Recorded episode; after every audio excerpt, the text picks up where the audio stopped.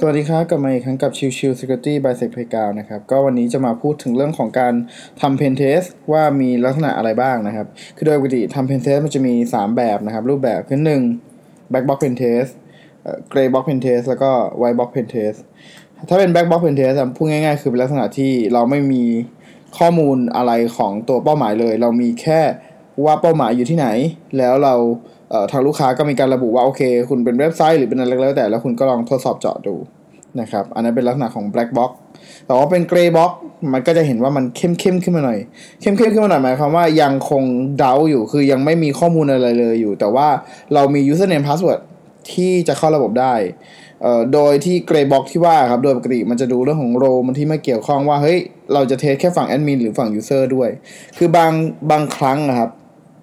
ตัวของแอปพลิเคชันตัวนี้มันจะถูกเข้าด้วย user ภายในเท่านั้น หรือพนักงานบริษัทเท่านั้น ดังนั้นมันเลยกลายเป็นว่าเราไม่สามารถ register ได้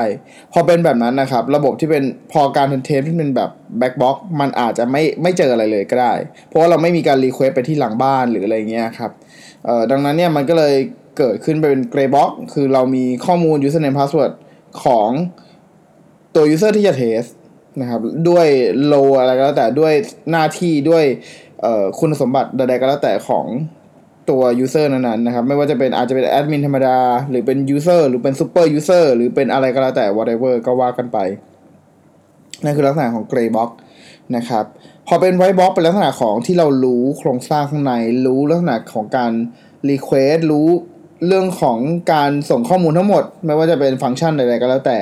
แล้วก็ บางครั้งก็เป็นการเทสที่อยู่ภายในนะครับ ก็อันนี้เป็นเรื่องของ white box ซึ่งลักษณะของ white box เนี่ยมันจะมีลักษณะที่เป็น 2 แบบแบบที่เป็นเฉพาะเจาะจงไปที่แอปพลิเคชัน กับอีกแบบหนึ่งคือลักษณะของ Network Infra ข้างใน คือเราลองไปอยู่ข้างในแล้วลองปลั๊กเข้ากับตัวของออสายแลนสักที่หนึ่งหรือไวเลสเกาะสักที่หนึ่งดูว่าการโจมตีจากลักษณะของที่เป็น User ธรรมดาที่อยู่ในวงเดียวกันนะครับ มันจะไปสามารถไปถึงไหนได้บ้างนะครับ แล้วก็การไปที่ไหนที่ว่าเนี่ยมันมีตรงส่วนไหนที่เราสามารถทำเพิ่มเติมได้ทำ privilege เพิ่มเติมได้ หรืออะไรก็แล้วแต่ก็ว่าไปนะครับ พวกนี้เป็นลักษณะของการทำ pen test ซึ่งมันแยกต่างๆกันชัดเจนนะครับ แล้วก็เเรื่องของการทำ black box จะเป็นส่วนที่มักจะนิยมมากที่สุดคือให้เป้าหมายมา แล้วก็ทำการทดสอบเลย แต่ว่า ถ้าเป็นลักษณะของตัวใดๆก็แล้วแต่ที่เป็นเชิงของก่อนขึ้น production เนี่ยเขามักจะใช้เป็น gray box เพราะว่าเนื่องด้วยจะได้มี username password ที่ใช้ในการทดสอบภายใน แล้วก็มีการตรวจสอบ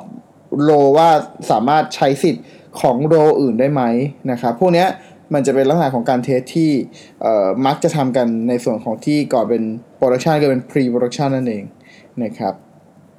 โอเค วันนี้ก็ฝากไว้เท่านี้ขอบคุณทุกท่านที่เข้ามาติดตามรับฟัง แล้วพบกันใหม่ใน episode ถัดไปสำหรับวันนี้ สวัสดีครับ